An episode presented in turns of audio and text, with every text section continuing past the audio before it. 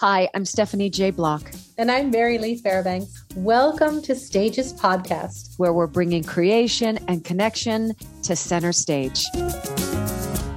Hello. He's here.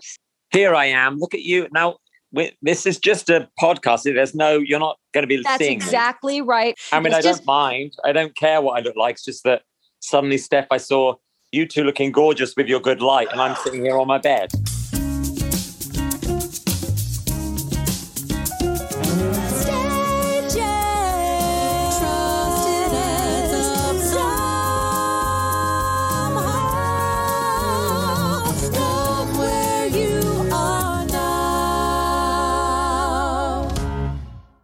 Welcome to the podcast. Two time Tony nominee Gavin Lee, who is, highfalutin because he has a British accent, and we're now going to have to be smarter than we really are just to even keep up with this witty friend.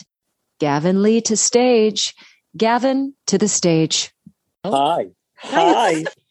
um, Gavin, I'm quickly going to pass the torch to my friend Mary Lee, whom I don't believe you've met in no, person. No, we've never met. But she has a very, very intimate story and connection with you that right away I want her to share. Okay. Well, it is, it's so good to meet you and thank you so much for being here with us today. I really appreciate it. But I have to tell you this story. So it was a summer that my son turned five. He had just had a birthday. My husband was traveling. And so last minute, I thought, okay, let's just jump on a train from Boston and we're going to go to New York City and we're going to see our very first Broadway show. And I'll show you where I used to live. And of course, the show was Mary Poppins. Uh huh. So we are driving into the train station. And you know how little kids are, right? Everything is so new to them. So to them, everything is kind of magical, right? So he sees the Tobin Bridge in the distance and he thinks, Mom, it's a Ferris wheel and it looks like it's chasing after the car. And, you know, then he's on the train and he, and the train master says, um, uh, oh, we're going 150 miles an hour, folks. This is what it feels like. And my son says, oh, I wonder if Lightning McQueen could catch us, you know? so, like moms do, I was saying, well, honey, you know, eyes play tricks and that's just a cartoon. And of course, I'm teaching, right? But then we get to New York and we get to Mary Poppins. His favorite part of the movie had always been the rooftop dance. So when you came out and you did your tap dance, he couldn't believe his eyes.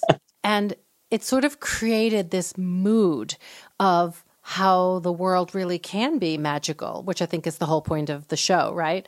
So we're in the middle of Times Square heading home and it's nighttime and it's dark and we're holding hands and he looks up at the sky and he's like, Mom, I didn't know you lived in a carnival. Ah. So then we're heading back home, and the whole train ride home, he spent looking out the train window on the rooftops searching for Bert. And so he would say, Mom, I see him. And by the end, I stopped correcting, and I was like, I see him too, baby. I see him too. Oh my gosh.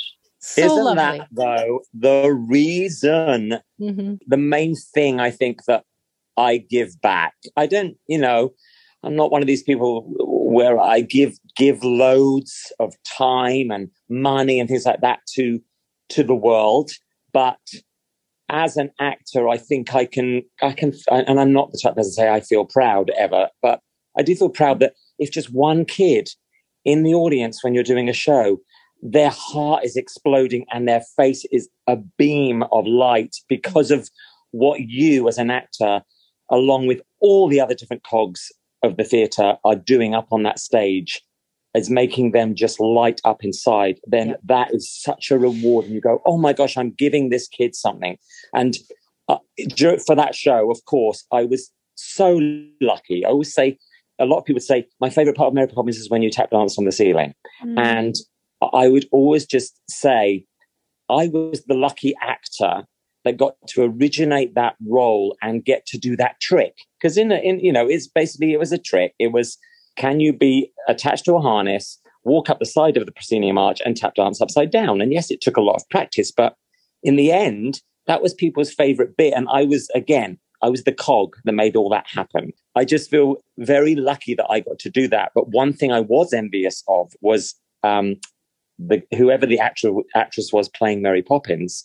You, you'll remember at the end of the show, she flies across the stage, but then right at the end, she starts flying out into Yes. the audience. Hmm. Yeah. And they would all say their heart would just grow bigger every time they flew out as Mary Poppins at the end because they saw all these kids' faces Oh. just bright and wide eyed. And oh my gosh, Mary Poppins is flying over my head. And I was always envious that I knew the kids' faces were doing the same for what I was doing, but I was. you couldn't I was, witness it. I was on you stage, so you know I couldn't I couldn't see it, but she was out in the audience, giving that light and warmth and joy to all those young faces and and older faces, because you know that that show just brought out the childhood in everyone who was Yeah. in it, and certainly everyone who was watching it. Now, Yeah. if we were to go back though to five year old Gavin, right? Were you already, did your parents take you to see theater in London? Did, were you already uh, in tap classes? Like, what did that little person look like? And was the performing arts or performing live on your radar at all when you were that age? really there was nothing on my radar till I was perhaps nine, nine years old. My sister was older than me. She went to dance class because she was a, a shy little girl. And so her regular teacher said to my mum, Why don't you put her in ballet class? Because it might bring her out of her shell. And I was, I always say this, I was like Mike from the chorus line saying, I'm watching Cisco Pitter Pat. Oh, I I can do can that. do that. Exactly. So she'd come home. I'd say, "What did you do today? What did you do today?" Annoy, annoy, annoy, and she'd show me, and I'd learn it. And eventually, my mum was like, "Where do you want to go?" And showing my age, this was 1980. My very first class that I ever joined was disco dancing. it was a disco dancing class. Oh, come And I learned the Snoopy and the bus stop, all these little routines that, that uh, John Travolta and the like were doing. Um, Saturday I see it now. You, uh, Donna Summer, it, she lives in you. She lives in She you, lives Gavin in Lee. I was thinking more John Travolta in the white suit, but okay, Donna Summer.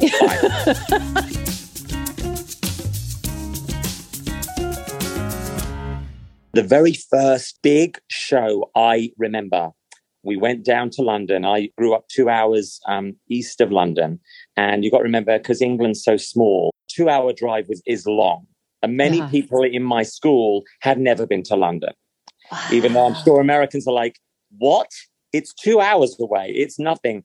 And and ra- you know, after you know, years later, touring the states and and driving for 24 hours to get to the next city for the show is nothing, but Right. two hours. But back then, it was a big deal to go down to London, and we went to the Palladium, which is one of the biggest and best theatres in London. Mm. Um, and it was Singing in the Rain with Tommy Steele, who was a, a big British star in the 60s because of Half a Sixpence and other movies and a pop star. And he was s- starring in Singing in the Rain, playing the Don, uh, uh, Gene Kelly role.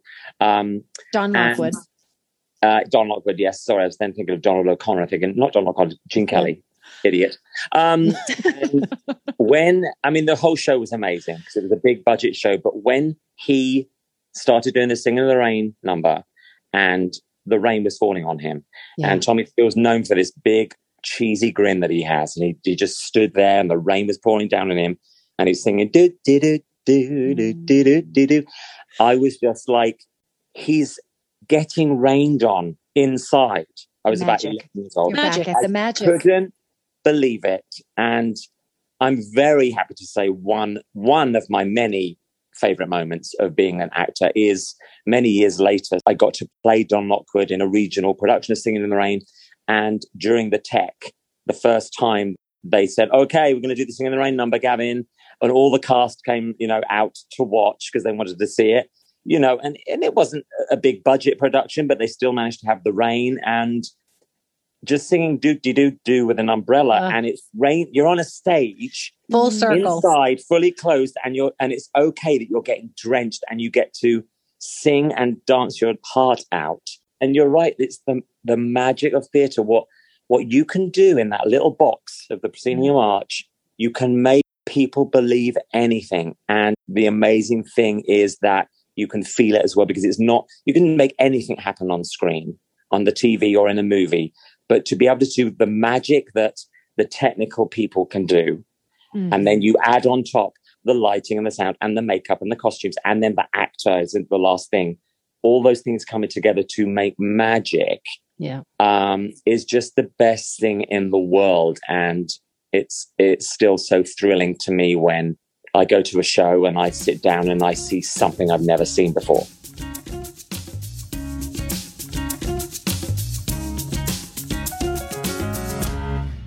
And when you're singing Doobie Doo Doo and it's raining on you, what's going through your mind in that stage of your career and your life? I mean, before that show, I had been in the ensemble of a couple of West End shows. I um, spent a lot of time with Crazy for You, the original production, the Susan Stroman, Mike Ockrent. That was the production. first Broadway show I ever saw, Oh. and boy, did it it shook me to my core to see slap that bass with the girls Yeah, being yeah. used as the bass. I mean, I sat in the theater and I I don't know, I think I was 19 or 20 when I finally got to see a show in New York, and I just went.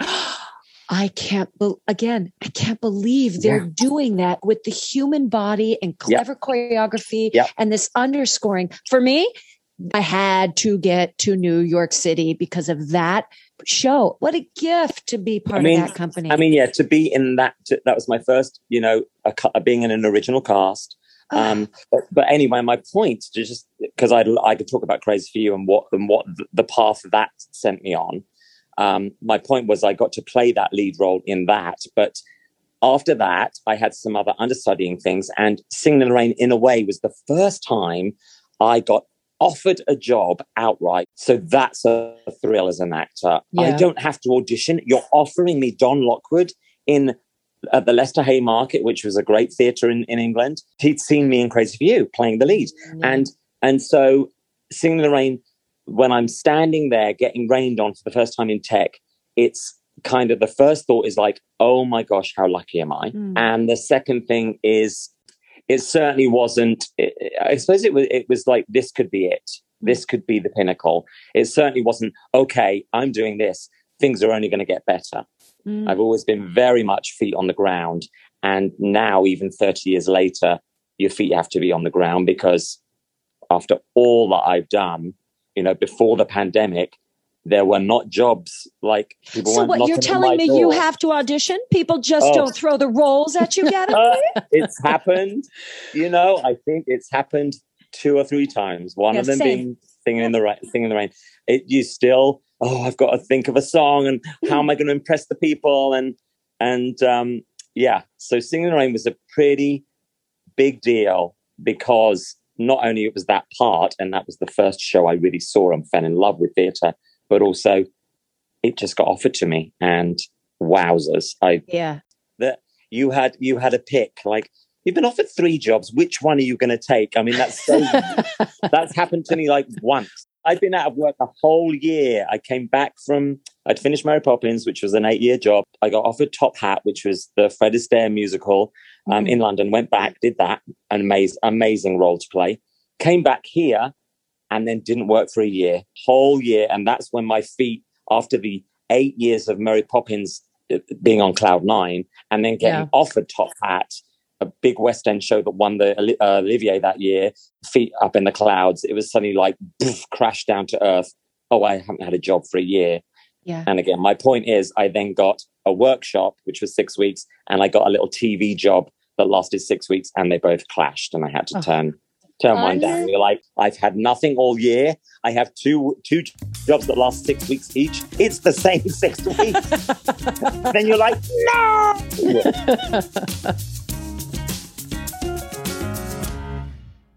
So you're raised in outside of London. You Uh-huh. then primarily start working in London. Um, then a glorious partner, woman, collaborator enters your life. Yep. She is American, but Yep. you meet her in London. Do I have that right? That's correct. So my beautiful, gorgeous wife, uh, wife of 16 years this September, um, we met um, in London. She's a opera singer in the Midwest, like at high school. She's doing the musicals. She's singing. She's in choir. She loves theatre. They go to Minneapolis whenever they can to see Les Ooh. Mis, to see Phantom, Uh-huh. see Joseph, to see all those 90s shows Mhm. um, 80s shows that are touring in the 90s, I mean. Um, she doesn't really know what she's going to do because um, in the Midwest, not many people from her tiny little town go off and be actors that make Mhm. money, you know. So she goes to college in Mankato and she's not even majoring in music or theatre, but she's do, she's auditioning and getting the roles in all the theatre department shows. So thank God for one of her professors. And she says, You need to go and train in this. You need to go to New York or you need to go to London. And Emily, my wife, had never been to New York. She'd been to London with her high school choir when she was 15. So she chose London. So her and her dad went on a flight to London, auditioned for three or four drama schools and got into one. And then she had three glorious years being a British, an American student in a British theatre college. And I actually came in to her college and choreographed her her year's graduation show, like the showcase they do in front of the agents. Sure. Wow. Um, and I have to say, we I didn't ask her out until the graduation was over. she graduated. but did you notice her? Did you think, "Ooh, she's beautiful"? Like, was it one of those things you sort of saw her across the room and said, "Oh, I can't wait for graduation day"? thank, thank, thank God. I have to say, on day one, they all come in. We all, me and the director of the showcase, we introduce ourselves because you know we're not teachers. We just they just hire us to come in to do the one showcase. So we were working with them, you know, for the month on all their pieces, all their songs and their dances and things. We started dating and then within about a year we moved in together and only a few months after we'd moved in together and we were really like solidly this is it we're together and by then of course emma graduated and she was working and she was doing the tour of kiss me kate uh, the michael blakemore wow. tour of kiss me kate understudying kate uh, on the uk tour and that's when I auditioned for Mary Poppins. And she's kind of been there from just before I kind of felt like I went a couple of rungs up the ladder of the, you know, like suddenly I, I got a role that I got to originate. It was a big, a very big deal to get to create a role from scratch. And so she's been there from the beginning. And, and I have to say, uh, maybe I wouldn't be sitting here if I hadn't married Emily, who was American, and we got our act together and I got my visa. The Mary Poppins opened in London and we'd done two years and they were auditioning for the Broadway cast and they told me and uh, the girl playing Mary Poppins at the time, you're the benchmarks, but we're looking for every character. We're looking we're looking for all the roles in so America. you didn't have first right of refusal oh, no, overseas no, over the pond no. as they say. I, cer- I certainly didn't. That is that's something steph you learn later on when you've perhaps originated a couple of roles that you can get that sort of thing in your contract. I feel very lucky. Of course i feel lucky that i have emily in my life but an, an added bonus was that she was american. We got my green card through her so when the opportunity came up and they auditioned for everyone in on Broadway, they knew that they didn't have to finagle any kind of visa for me because I had right. I was allowed to work in America. So who knows? I like to think I was so wonderful in the role, they would have brought me anyway and they would have got me a visa, but I'll never know that. And I have to thank my lucky stars that my wife is American. And so I was able to come and work here. And so she's a big reason, obviously, while we're still here now. That's Who knows? Amazing. If, what if was, was happening on... with her career at the time? And was that a discussion? Had she finished the tour of Kiss Me Kate? Did you guys see it as a blip on the screen or did you see it as an indefinite move? Like, what was that discussion looking like? Well, it, it was a sacrifice for her. So she was doing the Kiss Me Kate tour while I, when I then opened with Mary Poppins. And then during my second year of Mary Poppins in London, she got into Phantom in the West End. So for her, it was a big deal. It was her first yeah. West End show. Yeah. Um, she was understudying Madame Giry. In that year that she did it, she went on for quite a few months playing Madame Giry. So she was getting known by all the casting directors in London. She was she was there. She'd arrived. She was in the West End. And me getting offered Bert in Mary Poppins on Broadway meant you've got to leave your job. So the lucky thing was, of course, Mary Poppins is, as well as Disney, it's a Cameron Mackintosh production.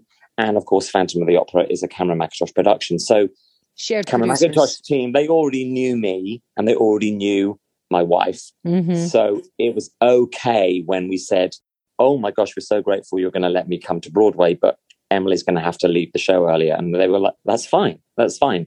We're sad to lose her. And and it was it was hard for Emily because I, in a way, dragged her to New York. There wasn't a lot I could do to push her career forward in New York. She Mm. didn't know how it all worked in New York. I didn't need to know how it worked in New York Right. because I was coming with a great big flashy job. And my British agent set me up with some American agents, and I had my pick. But So wasn't there any world hard. where you could, in your negotiations, say, is there a way to get my wife from Phantom in the West End into Phantom in New York? Or, Um, well, when it's your first of anything, you're bringing me and only me over to Broadway. You're going to put me up in an apartment. You're going to uh, get me a car home from the theatre. I mean, things that I'd never had before. mm-hmm. I wasn't about to say, well, I'm only coming if my wife can be in Phantom on Broadway. It's Right. like, there wasn't even a dis, there was, it, there's no way I would have said, well, here's something extra I'm going to need because uh, we were just so grateful that we were going to go on this amazing journey, which was Broadway in lights, this place that we both never thought we would ever get to experience.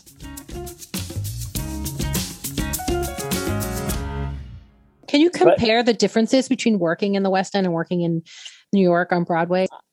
I mean, initially, it all felt different and new and more sparkly and more more lights because you know of Times Square. When you get down to the nitty gritty of just doing the show day by day, it's exactly the same. Mm. All the theatres in the West End and Broadway are old and smelly, and they've got rats, and the backstages are horrible. Oh, no. It's- It's all so part of the charm. is gritty. It's the same. And Sure. after six months, half of the cut, well, some of the cast are notoriously bored and not giving 100%, and you're bitching about them. Apart from the accents, I feel like the work ethic is almost the same. Mm-hmm. Yep. The talent, I feel, is the same. But it's just more cool about saying, oh, I'm on Broadway.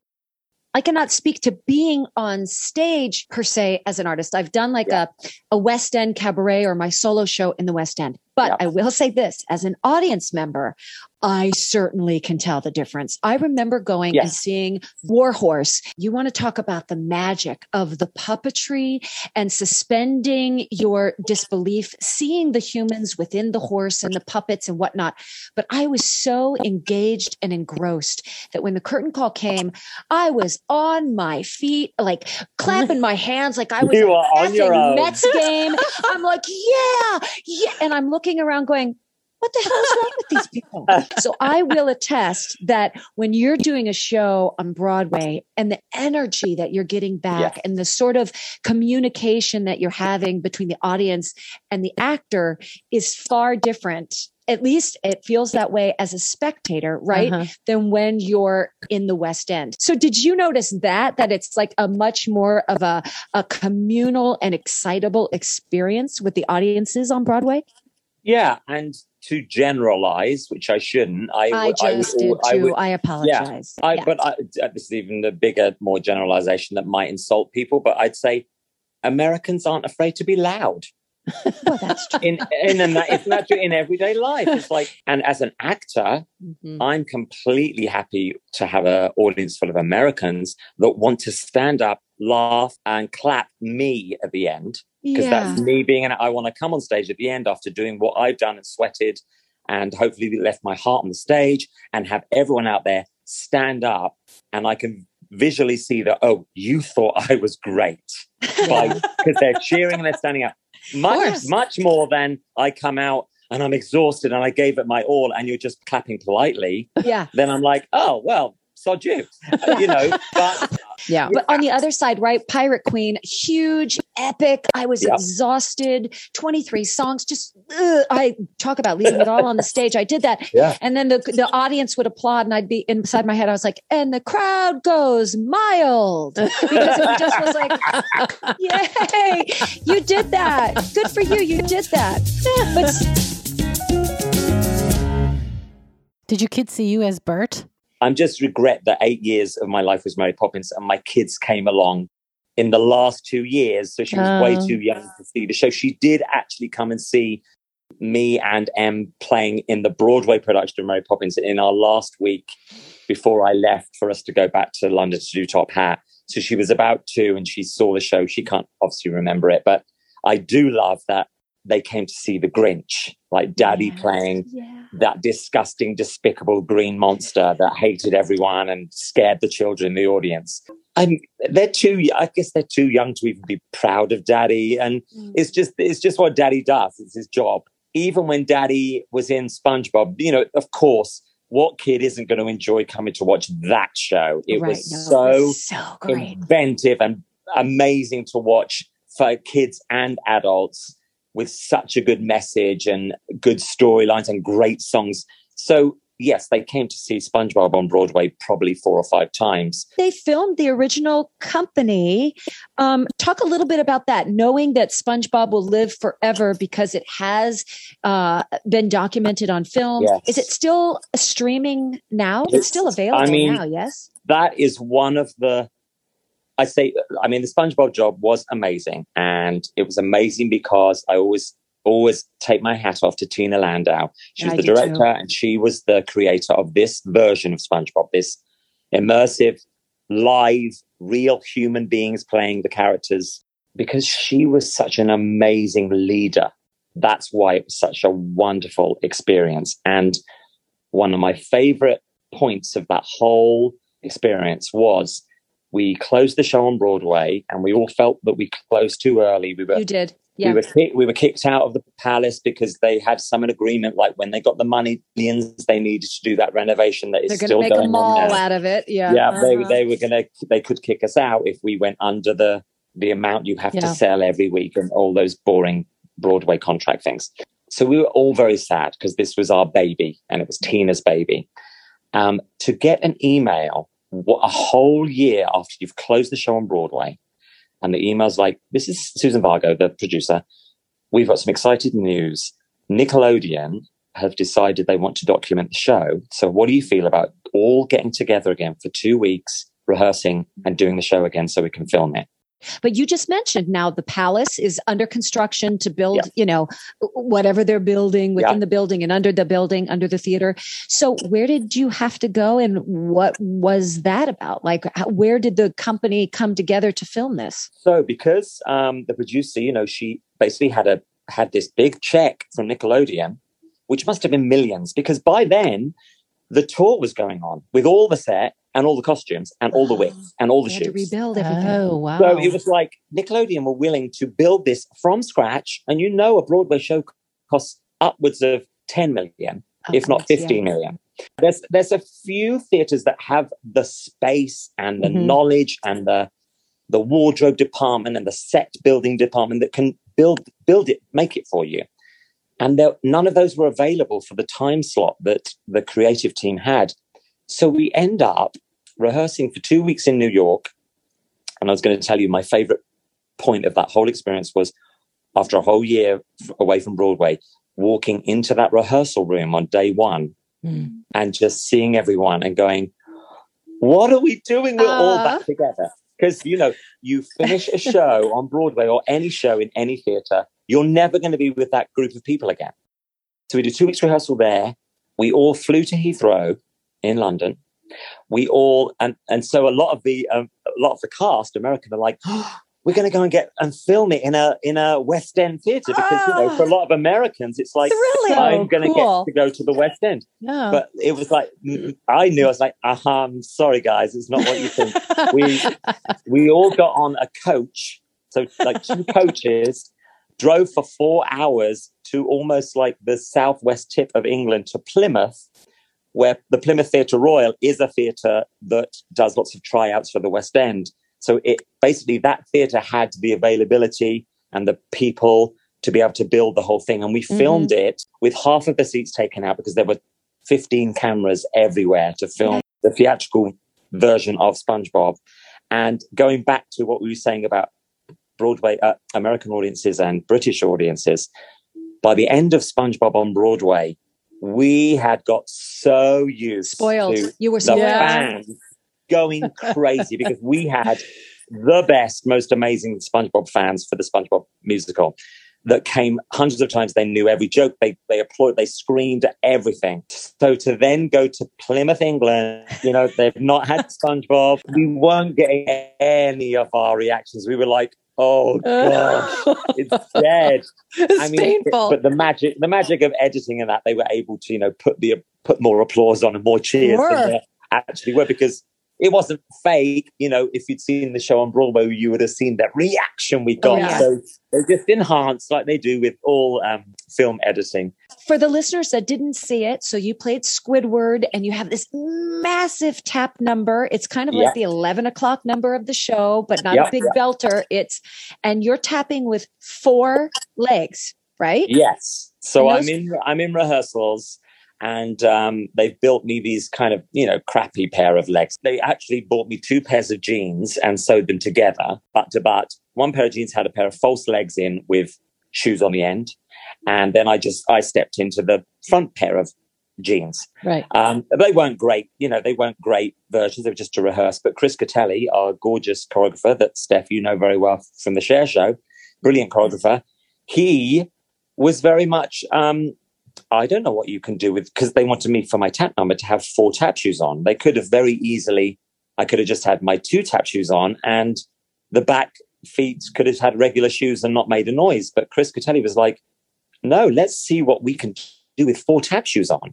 He was very gracious, and I'm very grateful that he's a giving choreographer that was like, go into a room on your own, work out in front of a mirror what the heck you can do, what noises you can make, work out a tap solo, and then come and show me. And so I did that. And then, of course, him being the choreographer, then tweaked it, made it Yeah. better, and it got incorporate, incorporated into the tap, into the whole number.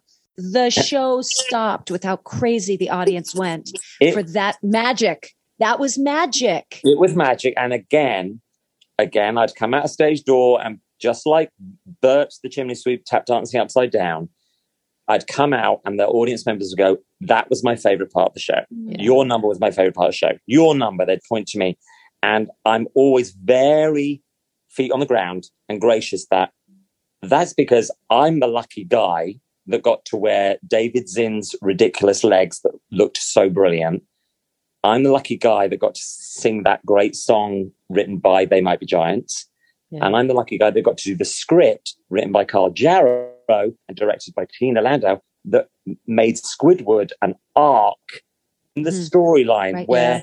by the time I sung my song, the audience were begging for Squidward to get his moment in the limelight.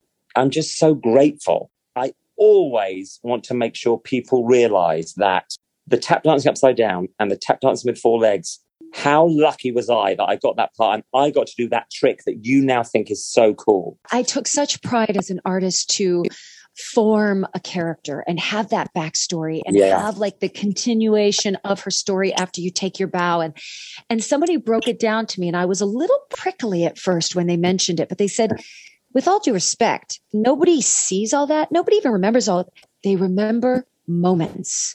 It's all about a moment in that Yeah. story. And it- you don't want to accept that as an artist because you really do fine tune and take care and every scene is like a baby for you and you want to just mold it with nuance. But for the person who is taking in all of the spectacle and all you know your all of your senses are being assaulted at some point during the show that all they can leave with is a moment or two that really really touch them. You have this gorgeous resume of these incredible theatrical Yeah. moments Yeah. But the truth is, Stephanie, those moments can't be read and felt as real unless you bring all of that unless- work and yeah, all of that say that, backstory. yeah. That's what makes it real. And that's what they feel. If you go out and try to create a moment, it will actually fall quite flat. you're right you're but, right but but And the- it's and- the work that you brought in and the and the energy and the love and the passion from from not just you but from everybody around you who's helping you build that moment That's right. that's what that's what creates That's it how and it the lands. audience knows if it's if it's genuine or not what was it like to spend the day with dick van dyke Oh. oh it was awesome. In my sixth year of Mary Poppins, we go to the Ahmanson in Los Angeles and perform the show there. And of course, on opening night, who is in the third row center? Ah. so exciting. Uh, I don't even remember at the very top of the show, the curtain goes out and there's all the chim. It's all like a chimney scape and there's smoke everywhere and everyone is standing like in profile in black. All the characters from the show, like they're almost like they're chimney chimney Yeah. tops. and I and you see my chimney brush, dee dee dee, like coming through the smoke, and I come up and I look over the rooftops of London and sing "Winds in the East." There's a mist coming in, and of course, as I'm looking out, immediately I'm like, well, obviously I'm going to see where he is immediately. and it's like there was this aura of light on him. I'm sure it wasn't, but in my eyes, I was like, bing, there he is. Oh! and he's that, he's sitting there with his white hair, you know, beaming, you know, because what Dick Van Dyke's always beaming is just such a fantastically happy bloke. And I, I guess after that opening and me seeing him there, I kind of ignored him for the rest of the show. You know, I was like, I'm going to get on with my version of Bert. I'm not going to think about the Bert that's sitting there. But then I um, really, I was really lucky in that I knew that at the end of the show, he was willing to come up on stage because mm. six years earlier, Julie Andrews had come to a gala performance in London and she'd come on stage and um, been very gracious in kind of saying, she is Mary Poppins, but now it's time for her to hand the, she said, I think she said, hand the parrot head umbrella to the next generation of Mary Poppins or something like something wonderful like that. So yes, he was very gracious. Of course, he was so gracious about how he loved the show. And then Disney was so kind. They arranged for me and him to have dinner at uh, lunch together uh-huh. at the Walt Disney Studios. And they kind of sprung it on me. Entertainment Tonight, the TV show, I saw turned that. up. Yeah, and I, well, I thought it would be cool. The two Berts, you know, the two Berts together. Um, and we got there, so I'm ready to, you know, we're gonna have a little, a little interview at the end of our lunch. And they put mics on us, and the cameraman's there, and the sound guy, and they went, and, and I'm like, I'm looking around, like, so where's the interviewer?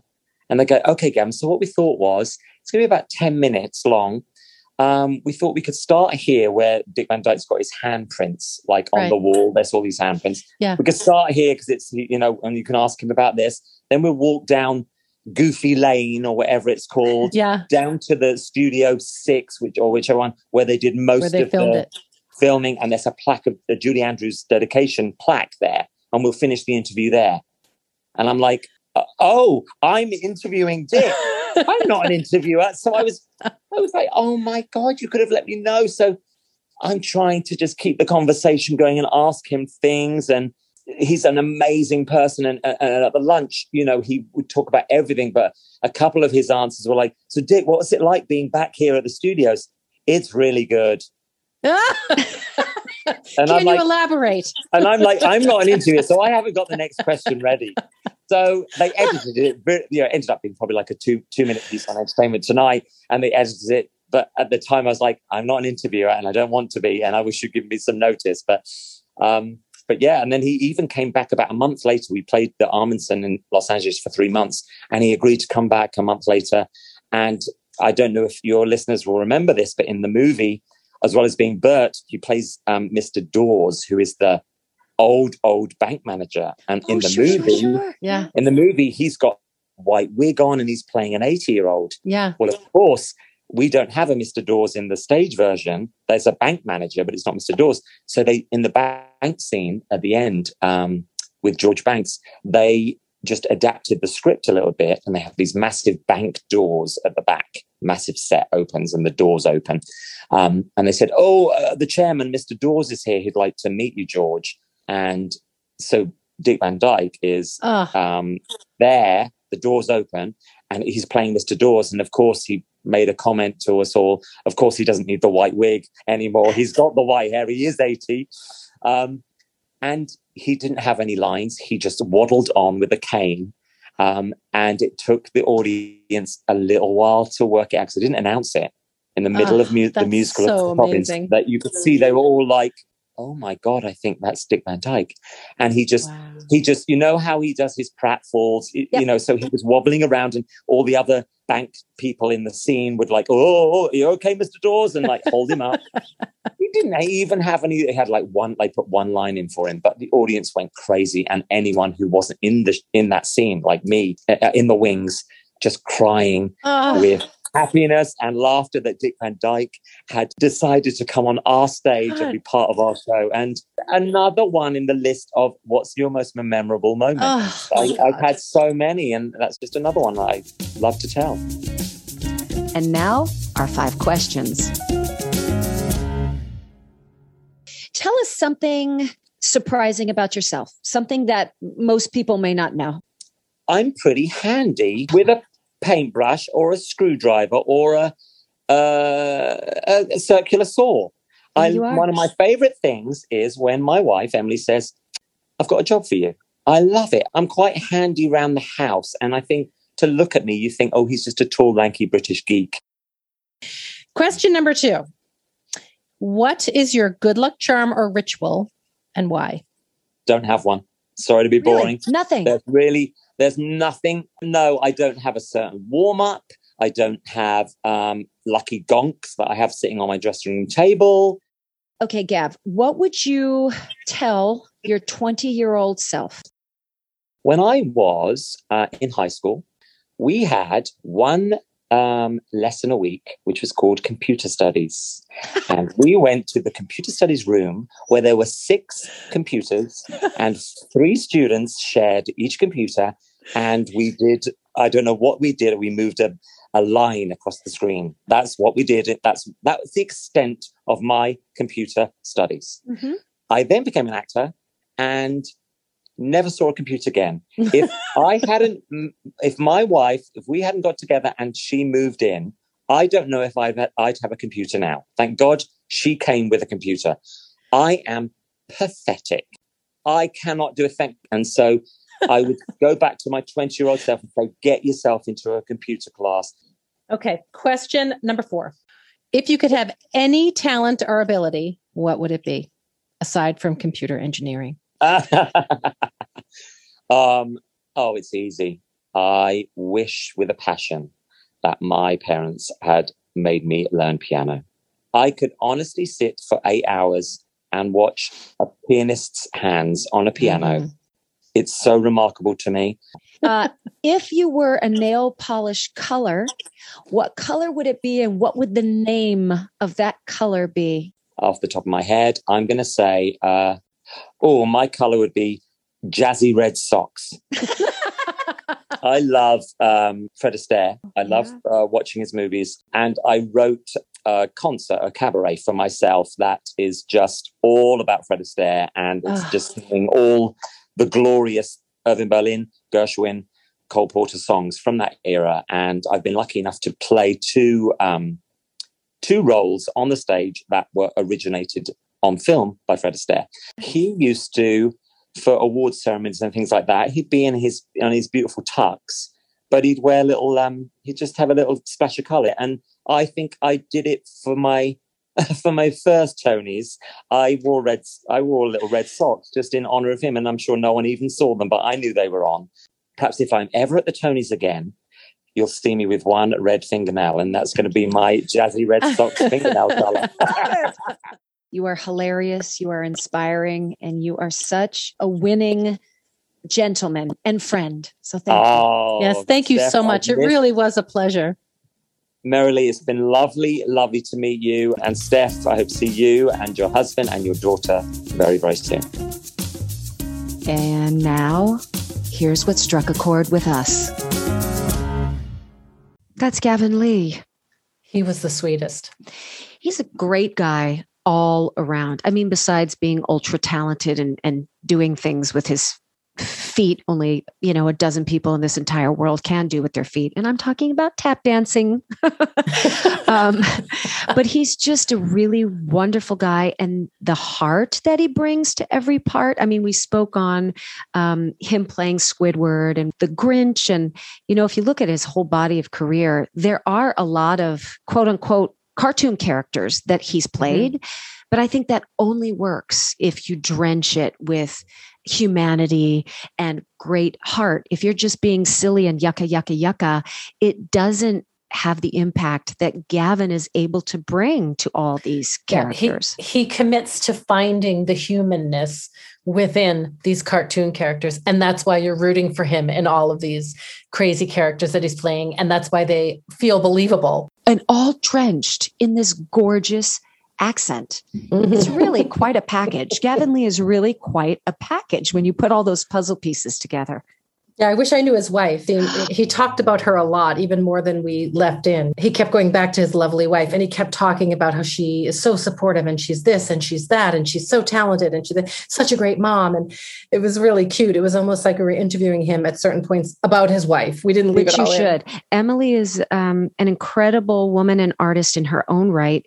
And you know, I will say that's that strikes a chord within me every single day because um, I can recognize how, when you are in this business and your partner or your spouse or your lover, even your child, if you have somebody in your life, when you're walking the path of an artist, the, the discussions are every single day and you assess and you reassess and you reassess. And, you know, even now, um, he is in the UK playing Lumiere in mm-hmm. the UK and Ireland tour of Beauty and the Beast. He's gone for over a year.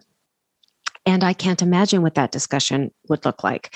I know that Sebastian and I have them all the time. And regardless, if I'm the one that's getting the gig and having to go to work, or he gets the gig and has to go to work, you know, if you're the one chosen, there's there's a guilt that you carry around going, yes, I'm on a train or I'm on the subway before or at 8 a.m. in order to get to rehearsal, and I'm not home until 7 p.m.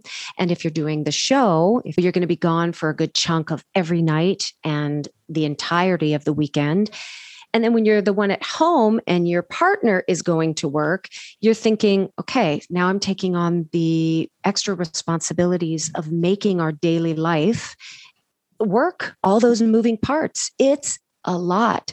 But if you have somebody who understands that um, and you're being truthful about what that looks like for you, then you just have to keep touching back in and saying, How are you feeling today? How are you feeling about this? What can I do to help? And I think this is why he spoke so highly of her is that together as a team, the respect that they have for each other and the respect mm-hmm. that they have for each other's craft, and you say, Okay, we can do this. It's going to be hard but we can do this. We should do this. And now let's do this. So that's where they're at. And that's the discussion they had when they were in the on the West End and their move to come to Broadway. You know, right.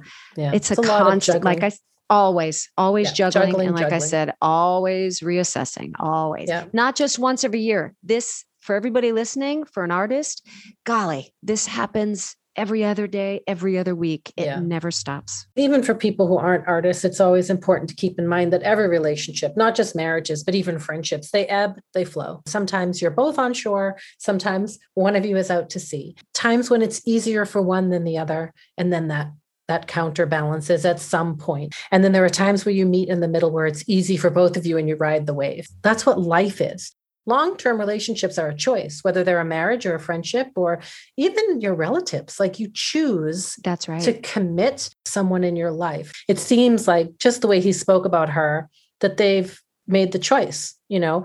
So right now we're not both going to ride the wave, but one of us is and the other one will be on short sharing. And at some point that will switch. The two of them are, are quite a pair. Do their children have accents?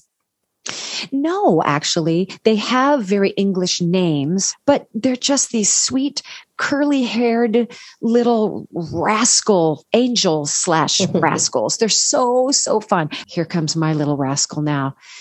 Yes, Cookie, what do you need? Hold everybody. I'll be right back. no, I'm not paying nine ninety nine for more gems. Get out of here. Okay, okay. We'll talk later. No, two ninety nine. Lift the great negotiator over here. I love you. Oh, she's so smart. She came in with the nine ninety nine because she knew she'd go down to the two ninety nine. I can't get that. Well, then maybe I'll get that, and that's even more than what I was expecting. So, a win. That mm-hmm. kid's genius. I know. I'm going to be left in the cold. You're in trouble, Mama. Oh my gosh. Maybe if I start talking to her like this, absolutely not. Don't be utterly ridiculous. Then she'd actually take me seriously. What do you Remember think? When Downton Abbey was on TV, I would walk around the house talking like this all the time. And Micah goes, I know you think you sound like one of the upstairs ladies, but you sound like Mrs. Patmore. So if this episode resonated with you, please follow, subscribe, and share. You can always find us at stagespodcast.net. We'd like to give a big thank you to our assistant editor and doer of all things technical, Saren Cho. Thank you, Noah Kaiserman and Garrett Healy, for our beautiful original music, Melanie Von Trapp for our Stages Podcast logo, Ben Walding, our sound engineer, and Allison Arns, our PR and social media expert. And thank you, our cast members, for joining us today. We hope you come back next week.